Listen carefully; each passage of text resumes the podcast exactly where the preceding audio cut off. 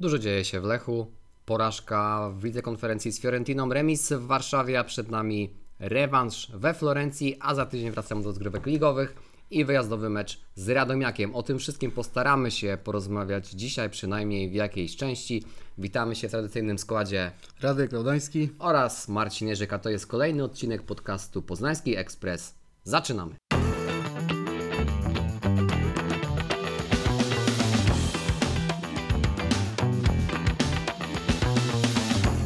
Dobry wieczór, dzień dobry.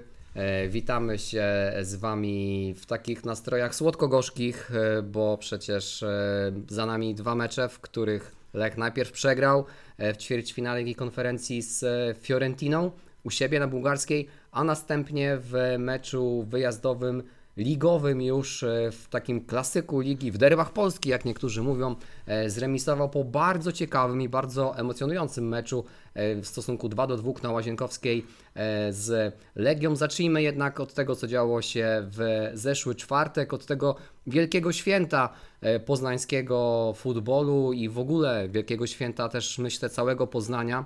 O tym mówiliśmy dużo e, w zeszłym e, tygodniu. Radku, no ty byłeś e, bardzo blisko tych wszystkich wydarzeń, byłeś i na trybunie prasowej, i na wszystkich konferencjach prasowych. Zresztą łączyliśmy się przecież z tobą w zeszłym tygodniu, kiedy byłeś na konferencji Vincenzo Italiano.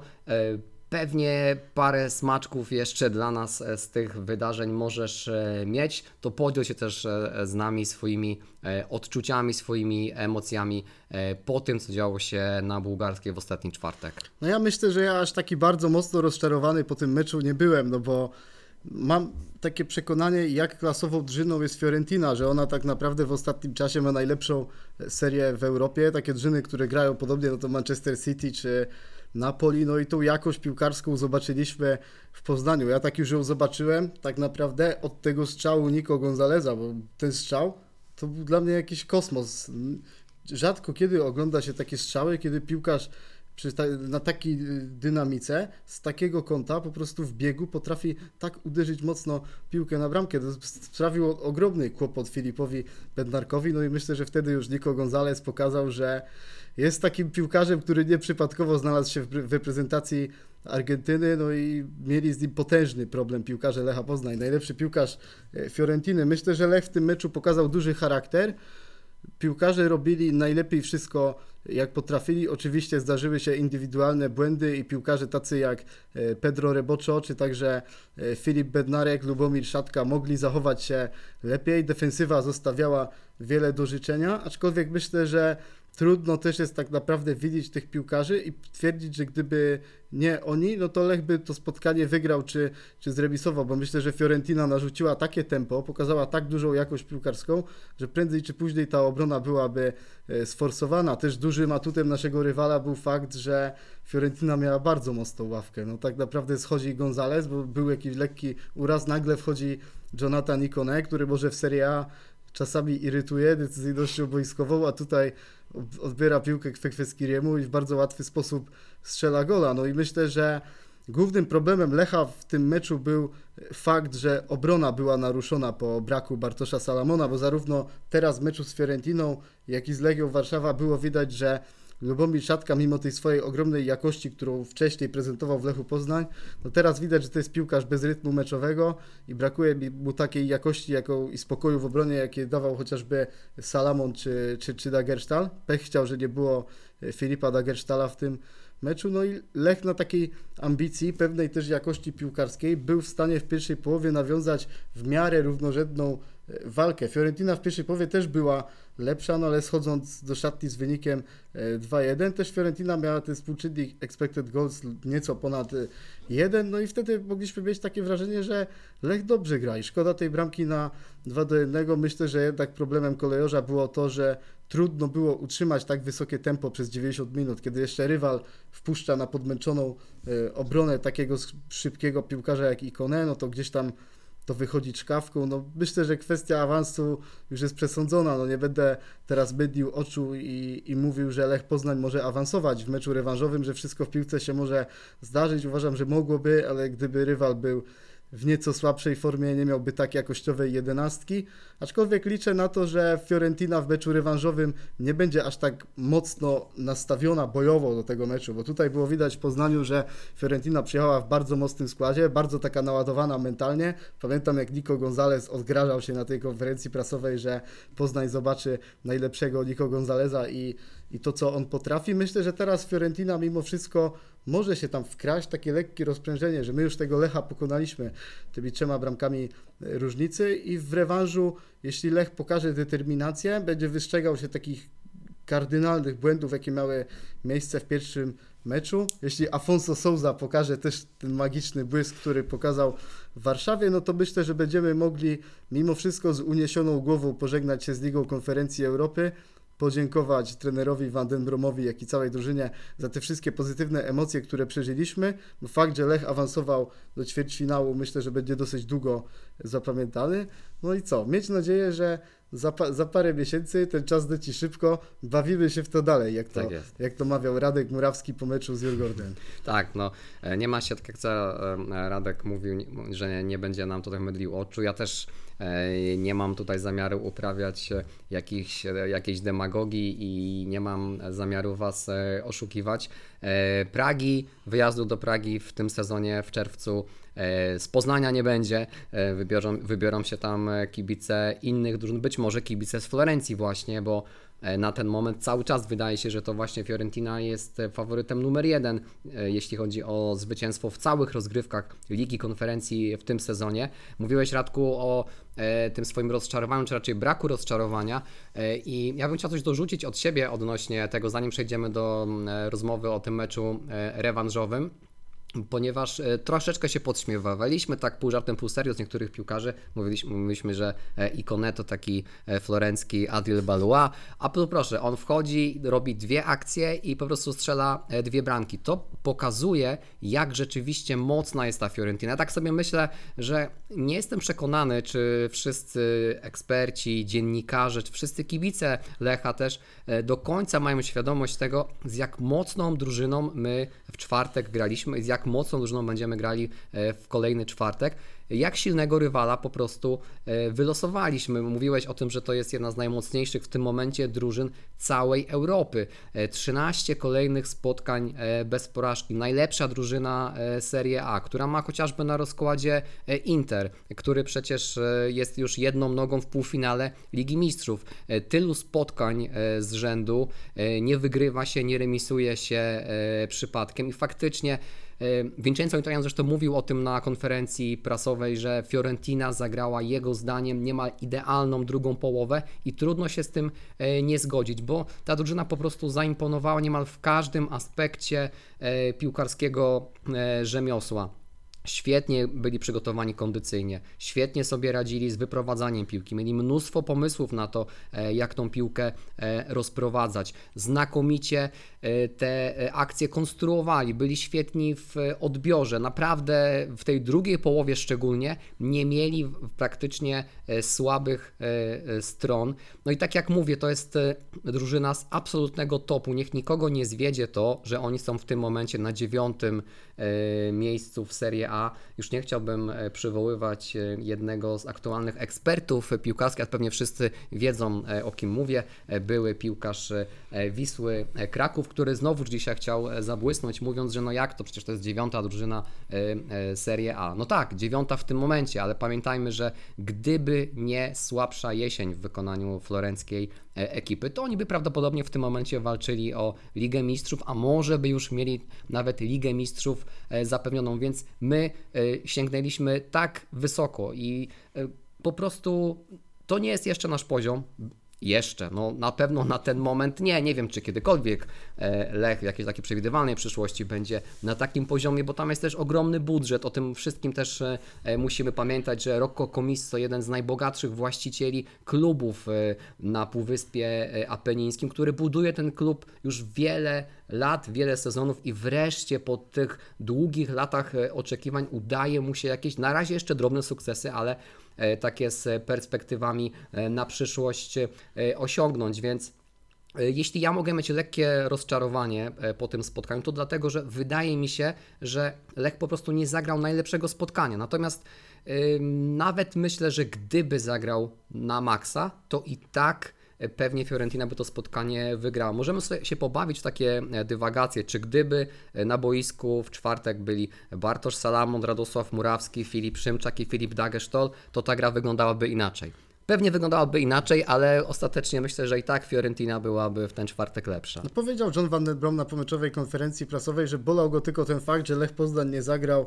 najlepszego możliwego meczu, a żeby nawiązać jakąkolwiek rywalizację z takim klubem jak Fiorentina, no to trzeba tak e, zagrać. Ja też mówiłem wszędzie tak naprawdę wiele o tej Fiorentinie, teraz już nie chcę aż tak dużo się rozgadywać na temat tego klubu, ale też tak przypomnę, że sprawdziłem sobie taką statystykę goli w europejskich pucharach i oni strzelają 2,7 bramki na mecz w europejskich pucharach, we, we wszystkich tych trzech pucharach, tylko są dwie drużyny lepsze, Manchester City i Napoli, 2,8, więc to też mówi z jaką drużyną mieliśmy do czynienia. No i też Fiorentina nie była w żaden sposób przetrzebiona przez kontuzję. Tam Vincenzo Italiano miał do dyspozycji pra, prawie całą kadrę, a Lech mimo wszystko no teraz bardziej cierpiał. Bartek Salamon pewnie wypadnie na dłużej, już tak naprawdę prędko się nie spodziewam jego, jego występu Tak, w tym no. sezonie, na pewno go nie zobaczymy. Łukasz, Łukasz Wiśniowski dzisiaj e, w studiu Onetu powiedział, że najprawdopodobniej ten wynik próbki B będzie również pozytywny, więc to będzie e, oznaczało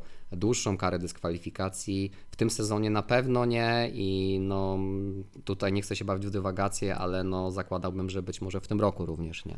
No zobaczymy, no może być tak, że pauza będzie wynosiła 9-10 miesięcy, tak jak dostał Andre Onana. Tak. Myślę, że to by była jakaś taka kara, która nie byłaby jeszcze aż tak mocno surowa i która jeszcze by pozwalała wierzyć w to, że Bartek wracając jeszcze będzie stanowił wartość dodaną dla Lecha Poznań. Co do jeszcze tych pozostałych nieobecnych, no to mocno brakowało Dagerstala, bo Szatka nie dał tego, e, tego spokoju w obronie.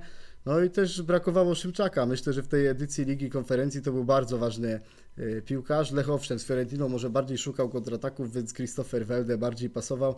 Mr. Conference League. Mr. Conference League. Może się go uda teraz dużo ładniej opakować po tym golu z Fiorentiną, Nie, nie, bo to Krzysio jest... zostaje w Poznaniu. Albo Krzysiu zostanie w Poznaniu. Muszą się pojawić przede wszystkim dobre pieniądze, taniej niż 2,5-3 miliony euro i nie ma co w ogóle siadać do dyskusji. Ale wracając jeszcze do pozostałej absencji, no to myślę, że Filip Szymczak też by dał dużo takiej fizyczności, gdyby był y, obecny na boisku, ale tak sprowadzając to wszystko do tego meczu, no to myślę, że nawet gdyby Lech miał wszystkich tych piłkarzy do dyspozycji i gdyby zagrał taki perfekcyjny mecz, no to przegrałby to spotkanie może 2-1. Tak. I tak jeszcze patrząc po tej statystyce expected goals, no to Fiorentina miała 2,56 wykręcone podczas tego meczu, no i myślę, że takie 2-1 albo 3-1 mimo wszystko troszeczkę bardziej by oddało przebieg tych wydarzeń boiskowych, no bo to nie było takie koszmarne spotkanie w wykonaniu Lecha Poznań. Ja też sobie zerknąłem drugiego dnia do włoskiej La Gazzetta dello Sport, żeby sprawdzić jak włoscy dziennikarze ocenili Lecha Poznań, no i zazwyczaj w tym piśmie, kiedy jakaś drużyna przegrywa 4 do 1, no to jest grillowana, tam są noty 4, tak naprawdę piłkarze są bardzo mocno krytykowani, Włosi akurat nie szczypią się w język i używają często nawet słów takich bardziej ostrych niż, niż są widoczne e, w polskich mediach, ale piłkarze Lecha tam były oceny 5,5, zdarzyły się też szóstki i Lech został mimo wszystko oceniony na plus jako taka drużyna, która pokazała bardzo dużą determinację i, i której po prostu zabrakło jakości piłkarskiej. Jeśli jeszcze za coś mam pochwalić Lecha za, za ten mecz, no to kibice tak naprawdę stworzyli genialną atmosferę. Ja by, będąc na bułgarskiej już od wielu lat, bo na pierwszym meczu Lecha Poznań byłem w 2003 roku, więc już chodzę na ten stadion od, od 20 lat, no i tak naprawdę takiego dopingu ja nie słyszałem nigdy, jak podczas tego meczu e, z Fiorentiną. W drugiej połowie on może delikatnie był bardziej cichy przy tym 4-1, ale to był i tak nadal bardzo głośny doping, co było takie naprawdę budujące, że nawet ten Lech przegrywa wysoko, a ci kibice nie są rozczarowani, tylko tym dopingiem dziękują tej drużynie za tą przygodę w europejskich pucharach. Ja już taki wzruszający moment był e, po końcowym gwizdku, kiedy piłkarze e, podbiegli pod kocioł, a tam została zaintonowana przyśpiewka, czy wygrywasz, czy nie. No to już był taki moment wręcz wzruszający i tak, żeby pokazać, jaką możemy mieć dumę z kibiców Lecha Poznań w tym meczu, no to myślę też stanowi fakt, że odbyłem kilka rozmów z włoskimi dziennikarzami, bo przed meczem dawałem na przykład wywiad do włoskiego radia, już przed meczem dziennikarz włoski był po prostu w niebo wzięty tą atmosferą tutaj w Poznaniu i mówił, że był na kilku meczach Ligi Konferencji Europy, bo jeździ za Fiorentiną. I takiego czegoś tu, jak tu w Poznaniu to nie było nigdzie. I La Gazzetta dello Sport Corriere tak samo pisały o fenomenalnej atmosferze i dziennikarze powiedzieli mi, że ten klimat, który poczuli przy bułgarskiej zapamiętają na lata, więc jeśli chodzi o atmosferę, to myślę, że to nawet nie jest Liga Konferencji, tylko zdecydowanie Liga Mistrzów. Tak, no i to nie jest kurtuazja, bo przecież jeżeli to są dziennikarze, którzy zajmują się Fiorentiną na co dzień, to zwiedzili już e, co najmniej większość e, włoskich stadionów, no a też wiemy, e, zresztą rozmawialiśmy o tym chociażby na naszym live ostatnio a propos atmosfery na San Siro, e, czy nie wiem, weźmy sobie Stadio Olimpico, mecze, mecze Romy, czy Diego Armando Maradona w Neapolu, także tych stadionów we Włoszech, które mogą pochwalić się znakomitą atmosferą jest e, co najmniej e, kilka, pewnie, pewnie e, więcej, no to jeśli dziennikarze, którzy na co dzień e, z tym e, się zapoznają, mówią takie słowa, to tak jak mówię, nie jest to zwykła kurtuazja. No i podkreślmy, że to naprawdę było wielkie święto, wielkie święto poznańskiego futbolu, święto piłkarzy tego klubu, ale też święto e, dla wszystkich kibiców, ponad 40 tysięcy osób e, na e, bułgarskiej. Mówiłeś Radku o tym, że ten doping e, był prawie do samego końca, że po meczu też właśnie kibice e, piłkarzom dziękowali, mimo że przecież e, przegrali m, w tak e, wyraźnym i wysokim stosunku. Ja chciałbym podkreślić, bo e, to było widać z perspektywy, ja oczywiście może oglądałem z trybuny, a nie z trybuny prasowej, że bardzo mało osób wychodziło przed ostatnim gwizdkiem. To się często zdarza na meczach ligowych, że już kibice zakładają, że nic się w tym meczu nie wydarzy, przegraliśmy, tak, to trzeba już sobie znaleźć e, miejsce wyjazdowe z parkingu, czy e, stanąć w kolejce do tramwaju. Tymczasem 40 tysięcy, prawie wszyscy zostali do samego końca, mimo tej e, późnej pory, to też zasługuje na e, uznanie i to jest e, warte podkreślenia. Jeszcze jeden wątek, zanim przejdziemy do meczu rewanżowego, bo chwalimy oczywiście Lecha, mówimy e, o Lechu dużo e, dobrego. Pewnie byśmy chcieli, żeby ten wynik e, wyglądał inaczej. Ja tylko sobie sprawdziłem jeszcze jedną e, statystykę, która mnie nieco zastanowiła. E, Gdybyśmy, gdybym ja miał powiedzieć jeszcze o jednej rzeczy, której mi po stronie Lecha zabrakło, nie mówię tutaj o umiejętnościach piłkarskich, o, tak, o tym, o czym rozmawialiśmy przed e, momentem, pewnej agresywności w grze. Agresywności takiej rozumianej nie jako brutalność, tylko właśnie e, w tym takim dobrym rozumieniu tego, tego słowa. 6 fauli Lecha przez całe 90 minut, 17 e, Fiorentiny. Nie mówię, że tutaj oczekiwałbym właśnie brutalności, ale czegoś podostrzania gry, natomiast e, myślę, że troszeczkę właśnie e, takiego czasami mocniejszego stąpnięcia tutaj, tutaj zabrakło. No i troszeczkę więcej e, siły w ataku. Pewnie o tym porozmawiamy jeszcze mówiąc o meczu e, z Legią, ale wydaje mi się, zresztą to jest jakaś taka konsekwencja ostatnich e, tygodni, że ta forma Mikaela Isaka jest niestety spadkowa. To jest też pewnie efekt tego, że on gra prawie wszystko, że w zasadzie e, nie ma takiego wartościowego zmiennika w tym momencie e, w klubie i to w tym momencie na boisku w wykonaniu Mikaela e, Isaka i w tym meczu z Fiorentiną i także w meczu przy Łazienkowskiej było widać. Nie mówię już o jego problemach ze skutecznością i o e, niewykorzystanych rzutach karnych, rzuty, rzutach karnych, przepraszam, ale o tym, co widać e, w kontekście tego, jak on się e, po boisku e, porusza, bo takiej zwrotności, siły, szybkości mu e, ewidentnie w ostatnim czasie e, brakuje. No ja myślę, że Mikael Iszak ma dołek formy, aczkolwiek byłbym daleki od krytykowania naszego napastnika, no bo tak jak można zauważyć, na tle Rakowa Częstochowa czy Legii Warszawa, Lech ma tak naprawdę rundę więcej teraz rozegraną w nogach i tak naprawdę tutaj należy szukać tych problemów kadrowych, no bo fakt, że kiedy wypadł Filip Szymczak, Filip Szymczak też ostatnio nie jest już taką klasyczną dziewiątką w Lechu, tylko bardziej występuje na innych pozycjach i fakt, że Mikael Iszak nie ma wartościowego zmiennika, no po prostu prędzej czy później musiał wyjść bokiem. Wychodzi to teraz, kiedy widzimy, że Mikael nie jest tą najlepszą wersją siebie, no ale jestem przekonany, że kiedy troszeczkę odpocznie, no to wróci do tych swoich najlepszych obrotów, bo już niejednokrotnie to pokazywał w Lechu, że nawet kiedy chwilowo była jakaś zadyszka, no to on znów wracał do tej swojej najlepszej formy. No i myślę, że co do tego ataku Lecha Poznań, no to powiedzieliśmy sobie dużo o ataku mocnym Fiorentiny, ale oni też zagrali bardzo dobre spotkanie w obronie. Tak jak się mówiło, że oni tracą dużo bramek, to ostatnio dużo częściej zachowują czyste konta, tych bramek tracą mniej. No i w tym meczu z Lechem też było to widać, bo Vincenzo Italiano też na to zwrócił uwagę na konferencji prasowej, że tak naprawdę poza tą akcją bramkową, kiedy obrona była zaskoczona tym strzałem Christophera Welde, Lech tak naprawdę nie potrafił znaleźć recepty na tą obronę Fiorentiny i zespół z Toskanii bardzo dobrze zneutralizował atuty Lecha Poznań i, i tak naprawdę brakowało tych argumentów. No, jedyne co mnie dziwi co do tego meczu i to jest coś, co można też było zrobić lepiej, no to ja bym mimo wszystko od pierwszej minuty wolał Afonso Souzę i mam, i mam wrażenie, że on by mógł w tym meczu dać coś więcej i znaleźć pewne takie luki, gdzie można by było podać piłkę i może jakoś te akcje w lepszy sposób udałoby się napędzić. E, tak, no ja jestem daleki od krytykowania trenera, natomiast rzeczywiście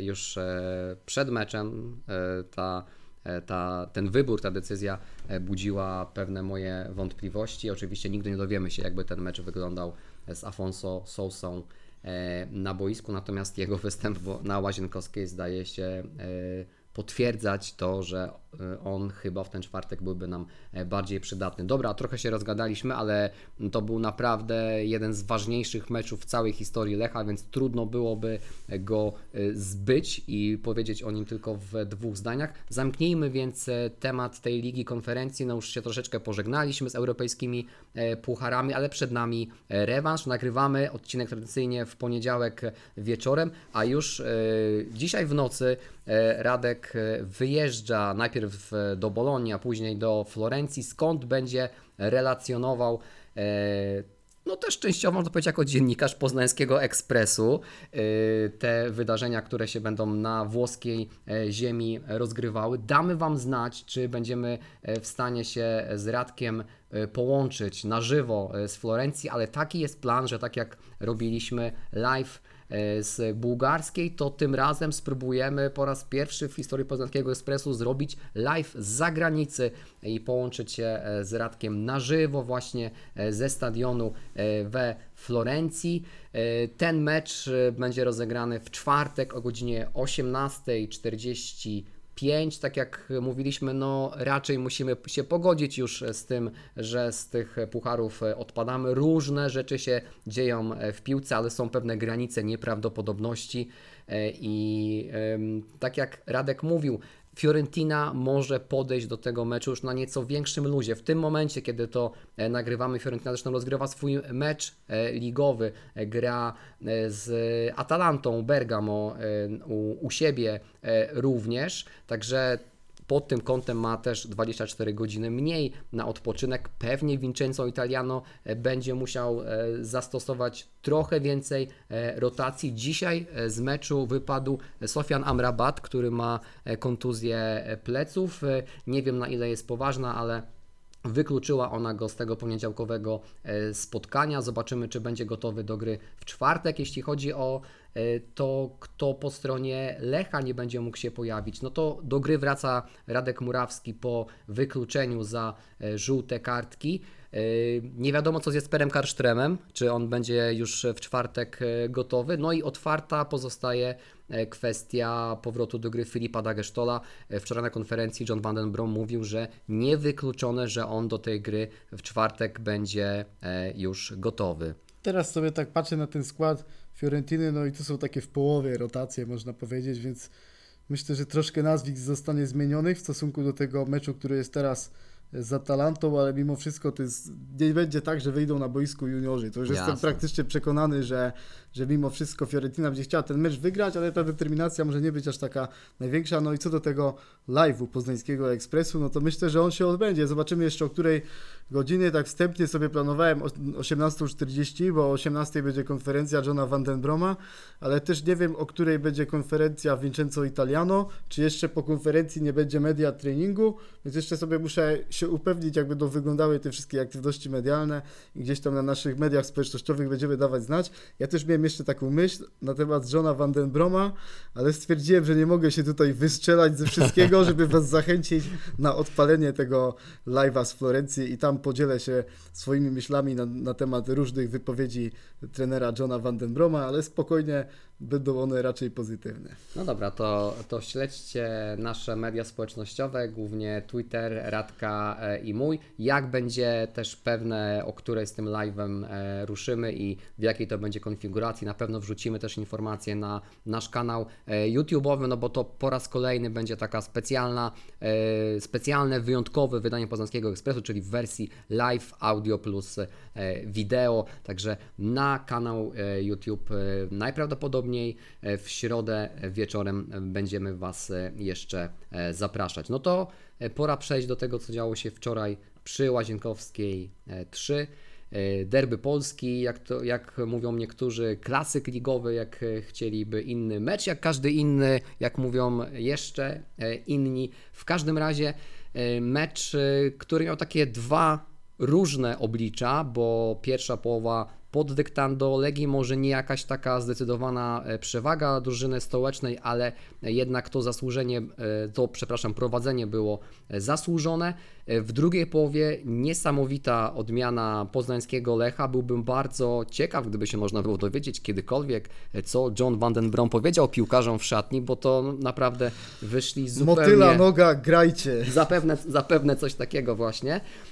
Wiemy, jak niezłe bonmoty, jak niezłym poczuciem humoru też dysponuje szkoleniowiec e, Lecha. W każdym razie, jakkolwiek e, na drużynę wpłynął, zrobił to w sposób e, znakomity. Lech wyszedł w zupełnie e, inny sposób. To on przejął kontrolę, to Lech wyszedł na prowadzenie, którego się nie udało do końca dotrzymać. No właśnie, i teraz czy my się czujemy rozczarowani, czy czujemy niedosyt, czy raczej uważamy, że ten remis był zasłużony z perspektywy kibica? Oczywiście e, niedosyt e, jest, bo do tego zwycięstwa zabrakło bardzo niewiele. Przecież Lech miał sytuację na 3-1 Alana Czerwińskiego e, bardzo niedługo przed bramką wyrównującą e, Pawła Wszołka. Nie udało się tej bramki e, zdobyć, jak to często bywa w piłce. Jak nie zamykasz tego meczu na 3-1, to tracisz gola i wyjeżdżasz z punktem. Myślę jednak, że z perspektywy całego meczu, e, sytuacji dla jednej i drugiej drużyny, ten remis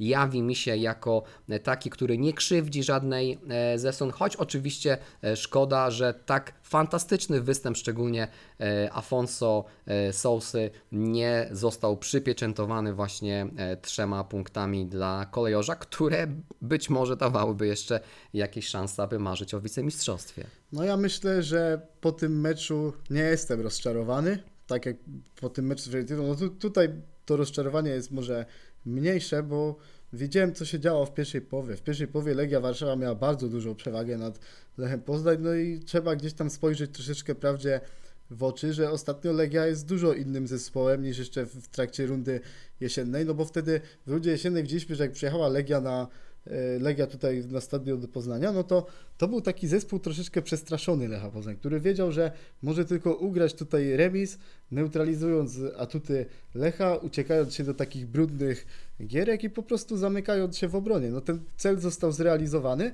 no i Lech, Lech wtedy stracił w tym punkty w tamtym meczu, no i wtedy rzeczywiście rozczarowanie było bardzo duże tym remisem. Wczoraj zob- zobaczyliśmy już zupełnie inny zespół Kostyrunia i Ja też sobie tak od razu złapałem taką myśl, że to nie był przypadek, że oni wygrali z tym Rakowem Częstochowa, bo to co ja wczoraj zobaczyłem w pierwszej połowie w meczu przy Bułgarskiej, no to tam było naprawdę bardzo dużo jakości piłkarskiej, dużo takiej gry na jeden kontakt, wymienności pozycji. Też Joel Pereira było widać, że, że ma już praktycznie te 3000 minut w nogach, bo nie radził sobie na tej swojej stronie w obronie. I szczerze mówiąc, ja byłem podczas tej pierwszej połowy strasznie rozczarowany grą Lecha. Ja kiedy zobaczyłem wyjściowy skład, to tak naprawdę zapomniałem o tej liczbie minut, jakiej, jaką mają ci piłkarze w nogach. Już sobie gdzieś tam pomyślałem, kiełbasy do góry, prawie najmocniejszy skład i jedziemy. I, I tak jak nie, czułem tej atmosfery meczowej, to przed tym meczem, widząc ten skład, poczułem, że ta Legia jest rzeczywiście do pokonania, patrząc na personalia, które widziałem w składzie Lecha Poznań. Potem gdzieś tam szyb, szybko zostałem odrzucony. No ale rzeczywiście w drugiej połowie zobaczyliśmy zobaczyliśmy zupełnie innego Lecha Poznań. Ja nie spodziewałem się, że taka przemiana może mieć miejsce w tym meczu, patrząc na to, co widziałem w pierwszej połowie, bo dawno nie widziałem tak słabego Lecha Poznań w lidze, że tak jak narzekaliśmy na te problemy ze skutecznością, no to dawno nie widziałem kolejorza takiego bezradnego, nie mającego żadnego argumentów na walkę z przeciwnikiem, a tutaj John van den Brom jakimś sposobem zmotywował piłkarzy, piłkarzy, którzy mają tyle minut w nogach i tak naprawdę ukłony przed sztabem szkoleniowym, bo bo fakt, że Lech ma rundę więcej w swoich nogach i potrafi w drugiej połowie wyjść na tą zmotywowaną Legię, tą Legię pewnej jakości, odkręcić się w takim meczu, no to znaczy naprawdę bardzo wiele. E, Lech tak naprawdę już od pierwszego zagrania poczuł taką pewność siebie. Było widać, że ci piłkarze uwierzyli, że mogą tutaj nawiązać równorzędną walkę, no i przez długi czas Legia tak naprawdę nie wiedziała, co się dzieje w tym, e, w tym spotkaniu. No szkoda tylko tej bramki Adriana Balui, bo też ładnie się zabawił Oj, tak. przy, przy tym trzecim golu. Gdyby tam nie było tego spalonego, no to mówilibyśmy o genialnym występie Adriana Balui. On notabene uważam wczoraj niezłą zmianę dał. Tak naprawdę jak krytykowałem go w poprzednich meczach, to tak wczoraj wszedł i, i dał trochę, troszeczkę takiej e, przebojowości. Co do jeszcze wczorajszej gry Lecha Poznań, no to miałbym owszem niedosyt po tym wyniku 2 do, 2 do 2, gdyby było tak, że Lech by stracił taką bramkę z niczego, tak naprawdę, i potem nadal by miał kontrolę nad tym meczem i, i, i gdyby i, i gdyby nie potrafił tej bramki strzelić miał potem taką już dominację przez całą tą drugą połowę, a Legia mia, miałaby jedną sytuację, no ale tam ta końcówka też była nerwowa potem. Legia po tym strzelonym golu chciała iść po całą pulę i tak naprawdę no też parę razy było niebezpiecznie pod bramką Filipa Bednarka, więc tak teraz oceniając ten wynik na chłodno, no to myślę, że kibice Legii mogą być dużo bardziej rozczarowani niż kibice Lecha, biorąc pod uwagę sytuację w tabeli, Mhm. a Lech tak naprawdę troszeczkę poprawił sobie humory przed wylotem do Florencji, a w szczególności Afonso Souza, który zagrał zdecydowanie najlepszy mecz w barwach Lecha Poznań. Ta druga bramka no to było uderzenie absolutnie klasy światowej i tak jak chwaliłem Nico Gonzaleza za tamten strzał, no to tutaj tak naprawdę wyglądało to dosyć podobnie, nawet efekt lepszy, bo, e, bo z bramką i to był taki Afonso Souza właśnie z młodzieżówki e, U21 reprezentacji Portugalii. Tam też widzieliśmy kilka podobnych bramek w jego wykonaniu. Wreszcie pokazał to tutaj, pokazał kto był najlepszym Portugalczykiem na Łazienkowskiej podczas, podczas wczorajszego e, meczu.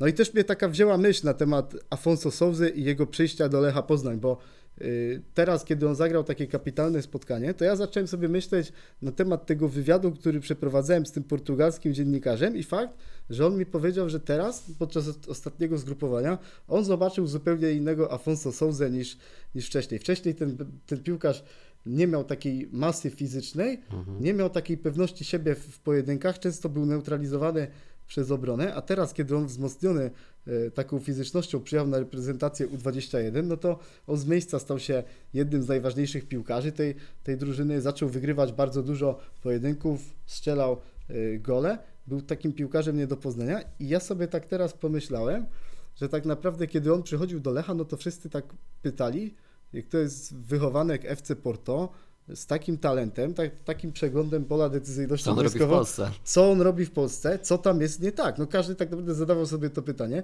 a ja tak sobie teraz pomyślałem, że może on ma tak naprawdę bardzo mądry sztab ludzi wokół siebie, którzy, który znał jego deficyty, wiedział, co on musi poprawić i że, dla nie, i że jemu tak naprawdę dobrze może zrobić transfer do takiej ligi jak Polska, bo wzmocni te aspekty y, piłkarskiego rzemiosła, w których miał pewne braki. No jeśli, jeśli on je rzeczywiście uzupełni, a to teraz robi w tym momencie, no to on może tak naprawdę kiedyś wrócić do Portugalii jako całkowicie gotowy produkt i jako piłkarz, który no będzie mógł tam błyszczeć, więc myślę, że to przejście do Lecha Poznań to też był przemyślany ruch ze strony tej świty Afonso Souzy, no to bo to też było przejście do, do ligi, która, która odznacza się fizycznością, też John Van der Brom o tym często mówił, ale też to był dobór takiego klubu, który lubi grać bardzo dużo z piłką przy nodze, grę, miał perspektywę gry realną w europejskich pucharach jeszcze w momencie, kiedy Afonso Souza przychodził tutaj do Lecha Poznań, no i myślę, że ten styl gry,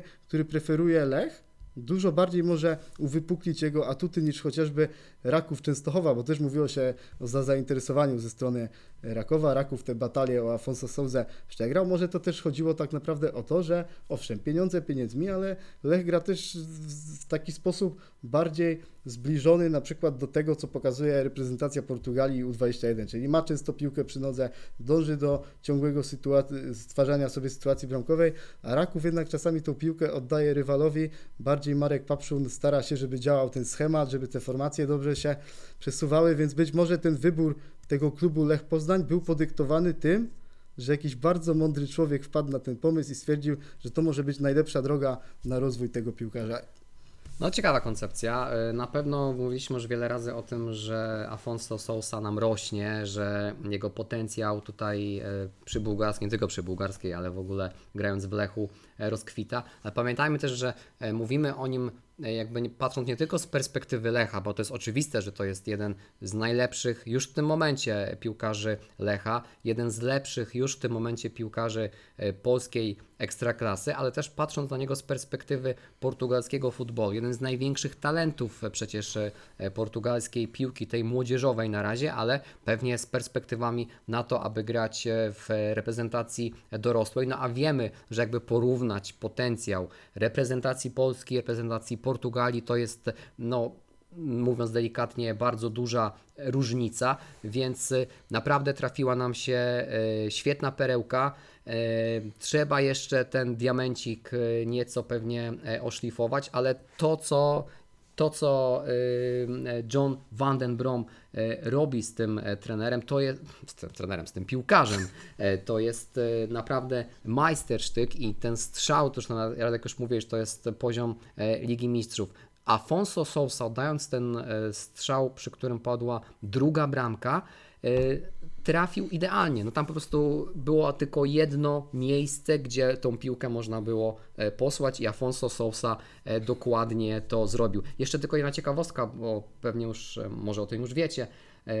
Po raz ostatni w 49 roku zdarzyło się, że piłkarz Lecha zdobył dwie bramki przy Łazienkowskiej, więc minęła cała epoka, tak? Nikogo z nas nie tylko nie było na świecie, ale i naszych rodziców A nie może było jest na jakiś świecie. słuchacz A może jest na... ekspresu, Jeżeli ktoś nas słucha, kto pamięta 49 rok, to niech się do nas odezwie. Będziemy mieli na pewno przygotowany jakiś specjalny prezent e, dla Ciebie, e, drogi słuchaczu. Radek mi tu e, pokazuje na migi, że e, gadamy już wyjątkowo długo i to faktycznie jest e, racja, więc e, dwa zdania chociaż o tym, co nas czeka za tydzień bo nietypowo w poniedziałek tym razem Lech zagra na wyjeździe w Radomiu. Pewnie znowu ciężko jest powiedzieć coś więcej e, o tym meczu, bo nie wiemy jak wypadnie mecz we Florencji, nie wiemy e, jak e, będzie w kwestii kontuzji, e, jak będzie w kwestii markerów e, zmęczeniowych, na pewno jakieś rotacje również John van Brom będzie musiał e, zastosować. Wiemy, że Radomiak dzisiaj zmienił trenera, że Mariusz Lewandowski nie jest już trenerem Radomiaka. Radomiak e, walczy o utrzymanie tak naprawdę, biorąc pod uwagę pas e, w ostatnich e, spotkaniach e, i być i to, że e, już teraz wiemy, że będzie nowy trener, a nie wiemy czy już trener stały, czy jeszcze tymczasowy, ale w każdym razie może to być jakiś e, impuls dla tej drużyny, która ostatnio delikatnie mówiąc formą nie imponuje, ale biorąc pod uwagę to, że no to e, widmo spadku gdzieś za, zaczęło Radomiakowi w oczy e, zaglądać. Czego byś się Radku po tym meczu e, spodziewał? No myślę, że tak jak narzekaliśmy na ten fakt, że gramy z Legią Warszawa od razu po starciu z Fiorentiną, a nie na przykład za dwa tygodnie, kiedy można by było dobrze się do tego meczu przygotować, no to Radomiak się wydaje teraz takim wymarzonym rywalem po tym starciu we Florencji. Jest to na pewno zupełnie inny Radomiak Radom niż w zeszłym sezonie, no bo kiedy ten zespół był prowadzony przez Dariusza Banasika, no to grał troszeczkę tak jak Hellas Verona w Serie A, czyli to przypominał taką drużynę takich pitbulli biegających na boisku, tak mocno presujących, odważnie wychodzących. No i Lech miał, Lech miał bardzo duże problemy w zeszłym sezonie z tą drużyną. Pamiętam e, ten remis 0-0 przy W tym bułgarskiej. sezonie zresztą też. Tak, już. który ten remis wtedy bardzo mocno e, szokował z drużyną e, z Radomia, a potem ten mecz w Radomiu ułoży, ułożył się bardzo źle, źle dla Lecha Poznań. No i teraz mimo zwycięstwa, no też Radomiak pokazał parę takich dobrych momentów, ale myślę, że teraz po powrocie do Ekstraklasy to jest mimo wszystko najsłabszy Radomiak i, i trudno tak naprawdę o znalezienie wielu lepszych rywali e, na ewentualny mecz po, po intensywnym starciu z Fiorentiną. E, Tak, e, ten mecz e, w poniedziałek o godzinie 19, więc damy Wam też znać, co będzie z Poznańskim Ekspresem za tydzień. Znaczy, Poznański Ekspres oczywiście będzie, tylko zwykle nagrywamy go w poniedziałki wieczorem, a tym razem w poniedziałek wieczorem będzie grał Lech. Więc Na e, gorąco może. być może na Zobaczymy. gorąco, zobaczymy jeszcze. E, Damy Wam na pewno e, znać, a to rzeczywiście jest jedna z koncepcji. Tym razem nie będziemy wszystkiego oceniać na chłodno, tylko właśnie wejdziemy sobie na emocjach i pogrillujemy, albo może wręcz odwrotnie pokomentujemy to, co działo się na stadionie w Radomiu. No to co, życzymy sobie, y, aby Lech w Radomiu wygrał, życzymy sobie, aby Lech podjął walkę we Florencji, może niekoniecznie musi wygrać, ale żeby pokazał lepszy futbol i żeby się nieco bardziej Fiorentinie w tym meczu e, postawił. Pożegnajmy się e, z Europą w jakiś e, fajny e, sposób. Was zapraszamy e, do śledzenia naszych mediów społecznościowych, do śledzenia naszego konta również na e, YouTubie. Damy Wam znać, co z naszym live'em. No i śledźcie oczywiście e, konto twitterowe, przede wszystkim Radka, bo tam będzie dużo newsów e, prosto ze słonecznej Italii. I to chyba wszystko. Dzisiaj trochę się rozgadaliśmy, rzeczywiście, nieco dłuższy odcinek, ale się dzieje w Lechu bardzo, bardzo dużo. No to e, jak takie dwie gaduły się spotkają, to trudno, żebyśmy e, kończyli w e, 20 minut. Byli dzisiaj z Wami tradycyjnie Marcin Jerzyk. I Radek Klaudański. Dzięki serdeczne za dzisiaj i do usłyszenia we środę i za tydzień. Trzymajcie się, ciao. Cześć.